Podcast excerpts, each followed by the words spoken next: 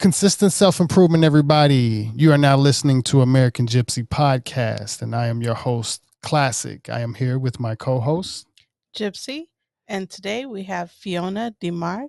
She is an inspirational speaker, resilience coach, and healer from Australia. Welcome, Fiona. Welcome. Thank you for having me. Glad It's- to have. It's a pleasure having you. Tell us a little bit about yourself. So you're in Australia right now. What what is what what what is it like growing up in Australia? Um, I actually grew up in really interesting part of Australia, so very outback kind of um, a place called Broken Hill. So if you have ever come across the movie called um, Priscilla, Queen of the Desert, which I believe was quite famous worldwide, um, and seen some of the red dirt, that that's pretty much the um, the atmosphere that I grew up in. So um, yeah, very what you see on the tourism ads was pretty much what I grew up with. Um, not not the beaches, but the red dirt and the kangaroos jumping around, and um, literally snakes in the backyard. So that was all a bit of adventure. And um, something that makes me a little bit unique, I guess, is my experience of growing up as been as some legally blind. So um, to today, um, I live in Melbourne and um, am running my business and working a government job and doing a lot of other bits and pieces, but doing that as someone who is living with a disability as well. Okay. So what what actually walk us through as far as growing up um partially blind? Yeah, look, as a kid, I was very blessed in the sense that, um, you know, there was probably always someone there looking out for me. And so, although I have always had um, quite significantly deteriorated vision when it comes to, um, you know, seeing in dark areas and things like that, my general wasn't so bad when I was younger. My my eyesight has deteriorated across the years, and so as a as a young child, kind of um, you know primary school age, um, up until about sort of you know 10, 12, um, my vision was reasonable enough to sort of you know not have a huge impact upon the things that I wanted to do, and I think because I grew up in such a remote location, there was um, not a lot of resources for special assistance either. And so essentially that kind of made me be quite resilient and kind of just work out how to get on with things. And so there was no special school or anything like that. It was just mainstream education with a few little bits sort of, you know, processing along the way to, to make it work for me. And it wasn't until I was a teenager that sort of all of a sudden you get that huge identity crisis as a teenager, and you sort of start to think where where's your place in the world and in the community. And um, you know, I did question myself a lot in relation to where I sat with my disability and, and what kind of future I had. And and that left me in quite of a, a difficult space for a while. And um, you know, felt like I didn't really have a lot of connection and support from other people. And you know, just once again, due to the remoteness of where I grew up, it was something that I hadn't other um, experienced other people with um, a similar situation as myself either.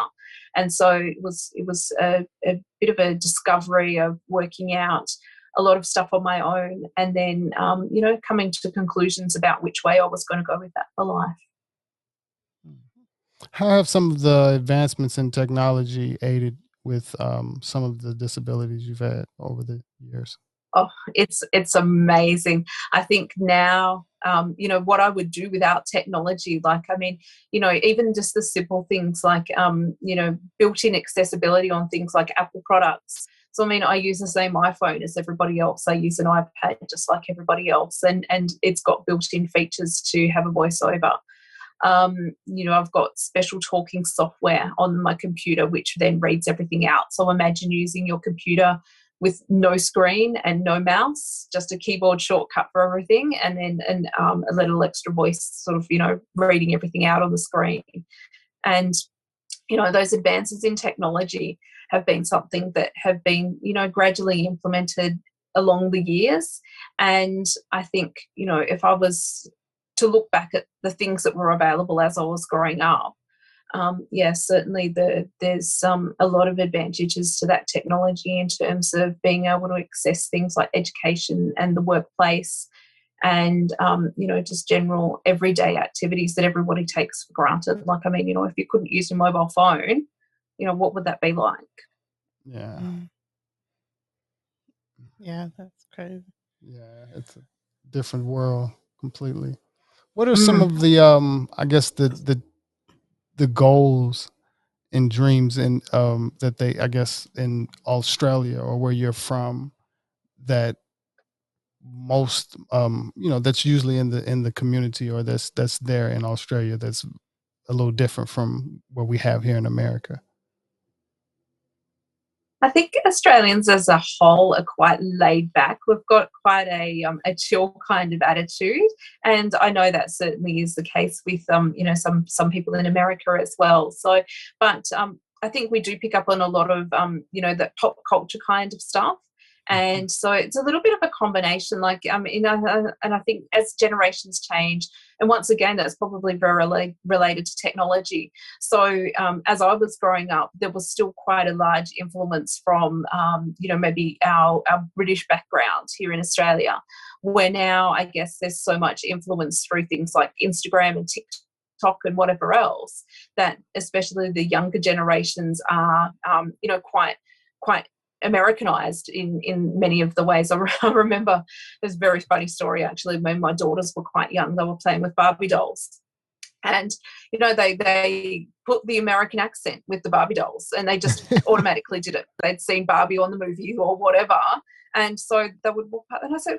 Why, why does Barbie have an American accent? And they're like, I don't know. That's just because it is. and it's really interesting that influence of, of um, you know, all of those little bits and pieces. And we do live in a very multicultural society here in Australia. And so I would like to think that we pick up the best of everything and sort of shove it all together and, and turn it into whatever becomes, you know, quite genuinely Australian. But, um, you know, it, it's very unlike, um, you know, what you generally would see of Australia in the tourism ads and all of that sort of stuff in terms of you know we, we don't necessarily have the kangaroos bouncing down the road. Although i do have a funny story. In fact they actually were literally bouncing down the road outside of my house at christmas time which was very very random. This is Um, recently, or with yeah like it's in like a couple of months ago like you know Oh, with- uh, wow. early in the morning we, we live pretty close to some bushland and they were obviously taking the opportunity when everything was quiet to um change locations and lit- literally there was a um a mummy and baby kangaroo just leaping down the street wow. I was actually going to ask earlier if if it is like what we hear, like there's a lot of different animals, um, you know, just everywhere. That's what I hear of of Australia. Yeah. Cer- certainly where I grew up, it was very much like that. As I mentioned briefly before, I mean there was there was quite often a snake in the backyard in the summertime that was going to try and kill you. Um, Oh, but you wow. know, generally as a rule, if you leave things alone, like I mean, I go walking in the national park quite often, and um, you know, still, uh, well, I mean, last week we seen kangaroos eating their breakfast. Um, a couple of weeks before that, we seen a, a seen a snake going into the bushes, and um, yeah, you just sort of avoid them. You're kind of aware of the fact that you're sharing the space with them, and just go, oh, okay, yep. As long as I don't antagonize things, they're not going to try and eat me, so we're all good. Yeah. I love nature, so but you know, I, I've I've never encountered a kangaroo, so I would I would like to have that experience one day, maybe to visit Australia. I've never been to Australia. I've been to a couple of other places, but um, never Australia. Maybe a you've you encountered deers here. Um, Yes, what's yeah. some uh, coyotes? We're in California now. Ah, yep, that'd be cool. there are a couple other, of course, raccoons and possums and stuff very often. Yeah, but it's it's not quite, I guess, the poisonous level of um, Australia or the venomous level. Yeah, yeah, Mm-hmm. cute rather than I will I will kill you by biting you and and and whatever else. Yes. But- yeah. And you know, many many people do not get to experience. I mean, I've been very lucky in the sense that I have had that experience. But you know, if you spend all of your time in the city, you potentially don't have that experience of the animals. And you know, even not so long ago, I went to um, holidays in in northern Australia, up in Queensland, and I went to the Australia Zoo. So you may be familiar with um, you know the Irwin families like Steve Irwin and Bindi Irwin, who have done quite a bit uh-huh. of Australian sort of publicity in, in from America.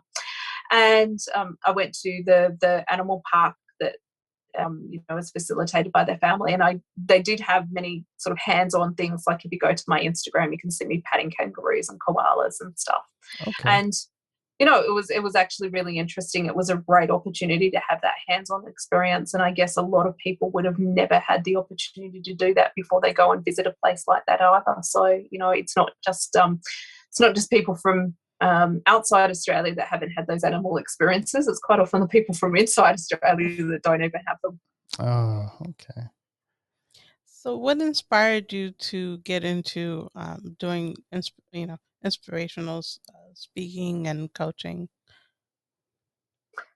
Um, look, I come from a social work background, so it kind of goes back a little bit to that that teenage me that didn't really know which way I wanted to go, and at a point of, of you know, I guess a bit of a dark depression, I kind of realized, well, you know, I've got the opportunity to share my story and help other people.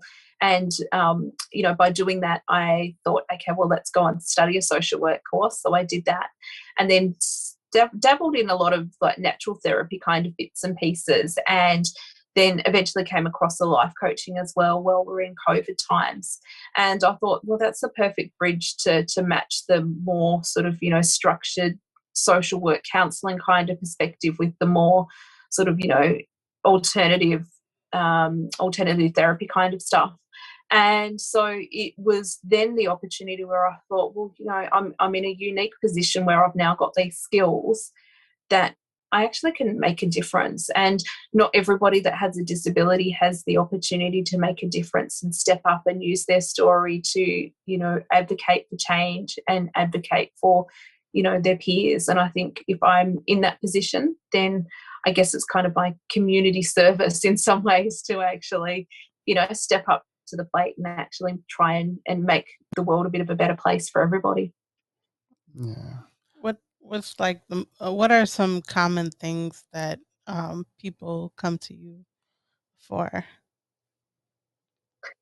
Um, the the best thing is is um, it, it's quite unique. Everyone's different story, and that's why I love the coaching so much. Is because it can take on you know whatever perspective you like and so it might be that just people are a little bit stuck and they don't know where they're going and everything seems to be sort of circling around and they just feel unhappy and aren't even sure why um, versus someone that has a specific um, goal to say well look i'm unhappy in my job and i want to do something else or you know my my social life isn't quite what i would like it to be and i need some some guidance to kind of work out where i can go to to improve those specific things so it, it really does depend and the best thing about coaching is it is very specific to whoever that individual is that comes along. Um, it's not a structure in the sense of, okay, well, this is a particular program that we follow. It's more, okay, well, what do you need? And let's let's work from that basis instead. So it, it pretty much gives all sorts of different outcomes. For some of our young listeners that may be listening, what are some of the challenges that um, you may come across when parenting as uh, with disabilities? Um, I really did question when it came to thinking about my disability and whether I could even be a parent. And there was a lot of negative self talk that went on in my head, and a lot of questions about, you know, what was I going to do with the child ate Lego? Oh, you always hear those horror stories of the, you know, ended up in the emergency room because the kid's eaten Lego and has choked, and and now it's a big disaster. And I thought, oh my gosh, what happens if that happens to my child? Because I can't see it eating the Lego. And then mm. the logic kicked in somewhere. And I went, well, you know what? Most parents don't see the child eating the Lego. That's the problem. so I thought, okay, well, let's just not have Lego in our house and we should be okay. So, you know, it was a case of just working out what what it is that um you know happens to work for me. And you know looking back now my my daughters are now 16 and 18 and look there were certainly things that they experienced differently across their life but at the same token i think you know they've had the opportunity to then think about things differently and create a non-judgmental attitude and i think that's really important and that was evident from really young onwards. I remember it, it would have been at least 10 years ago so they would have only been maybe six and eight at the time. And we were at the local shopping centre and they kind of would been to the, the bathrooms and they'd say, "Oh, just just wait over here for a moment, mum." And they sort of you know parked me off to the side, and they come back a few minutes later and I said, "What what, what were you guys up to?" And they said that they had um, gone to help a lady to um, use the the door on the accessible bathroom because it wasn't an automatic door, and she had, was in a wheelchair and she was struggling to to keep the door open while she accessed the bathroom. And I thought, wow, at, at that age, to be able to just decide that they were going to go and be helpful to somebody that was obviously in need, I thought, you know what, like that, that is my disability actually making a difference to their lives as well. And, you know, if I've taught them to, to, you know, process people in a different way and to not judge them and to, to be a little bit more creatively thinking about the way that they deal with people, then I think that's that's been an absolute success. That's beautiful.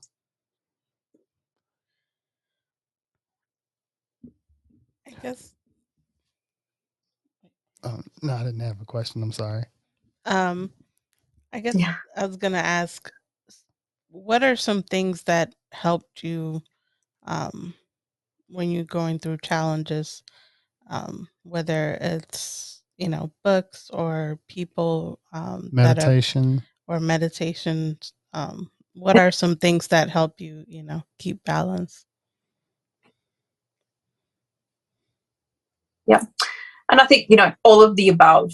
Um, you know, I think it's it's a task for everybody to work out what it is when you're in those moments that's going to work for you, and not the same thing is going to work every time.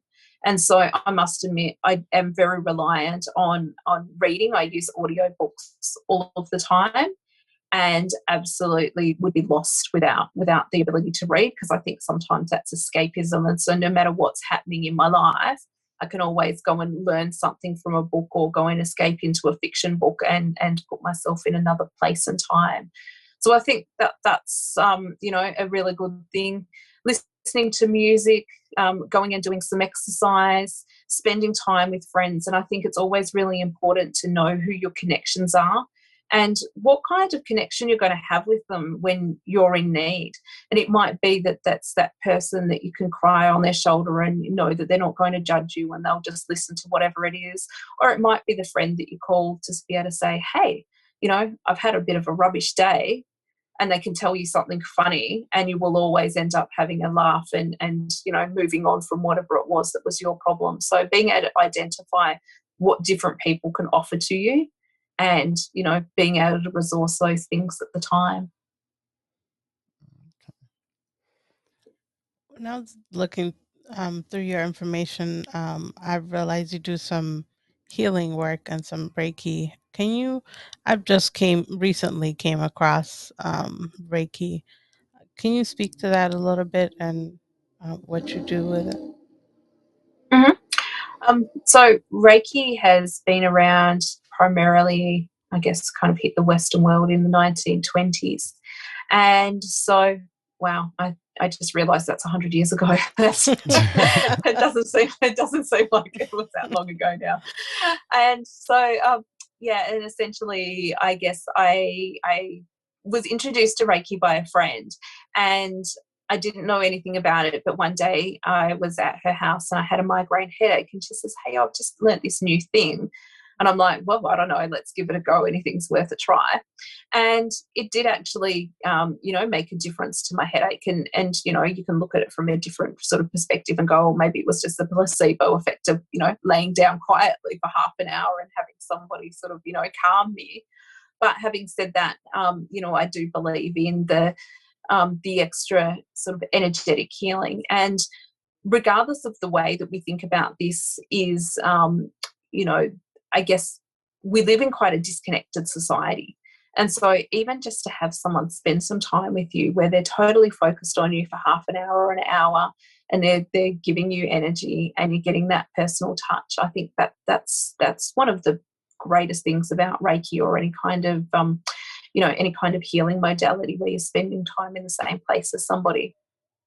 but um, I decided that I was interested enough in this that I wanted to learn how to do it and then eventually learn how to teach other people. So um, I went through the steps and became a Reiki master. And I must admit, I don't do a lot of healings as such um, for people that I don't know, but always incorporated into my life. So there's not a day that goes by where I'm not doing some kind of, you know, energy healing on the cat or my husband or you know whatever whatever mm. happens. So, you know, I probably should be doing it on the, the technology a little bit more and see whether that's a little bit more kind to me, especially after this week. But um, you know, we'll we'll see. Usually, I get frustrated and start to swear at the technology instead of going with the, the hands-on, kindly approach. Maybe I need to, to, to go with the alternative.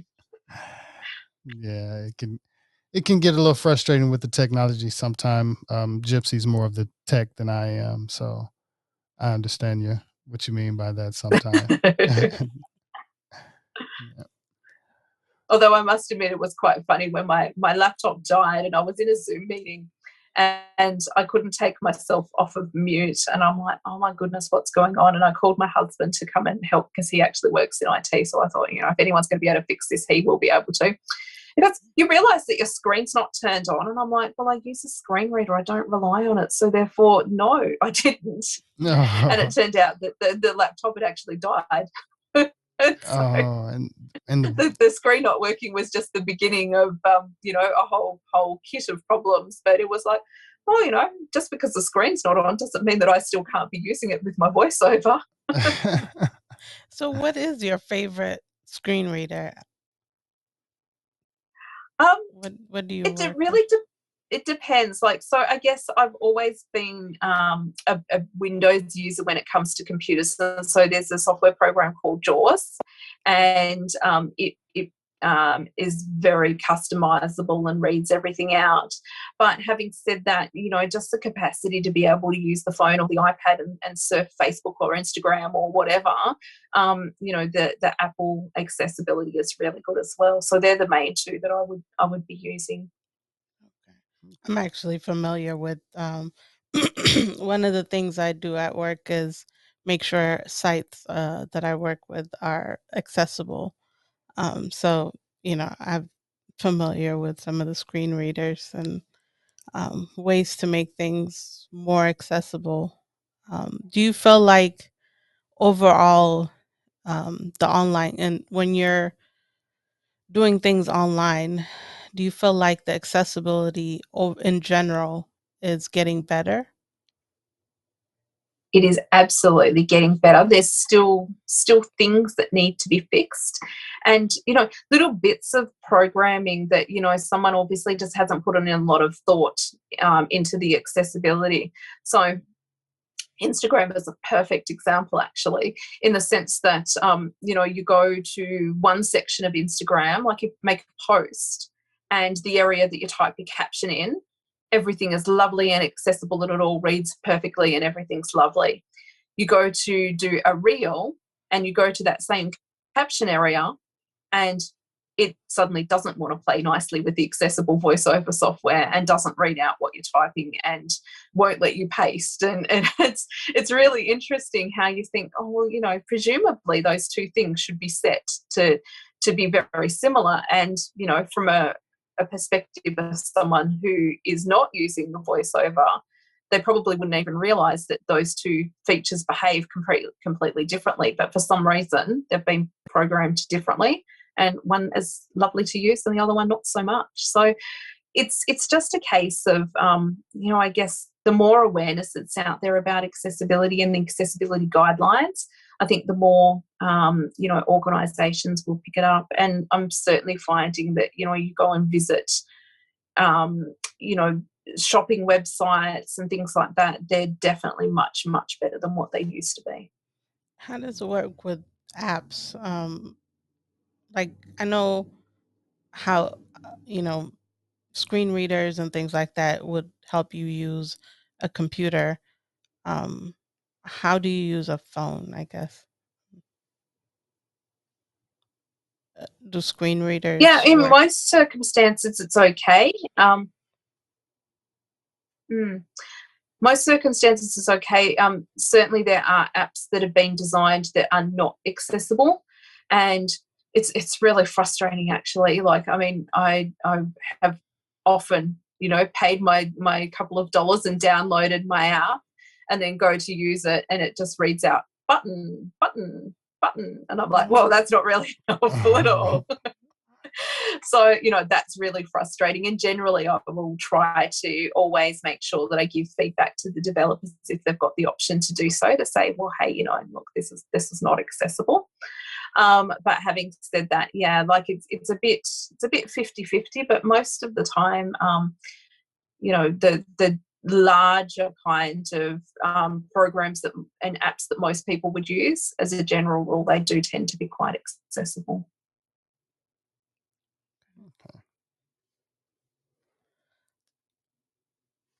Well, before we get ready to um, close things out, um, was there anything you'd like for our listeners to know about any projects that you have coming up or anything Where they can find you. where they can find your information? Yeah.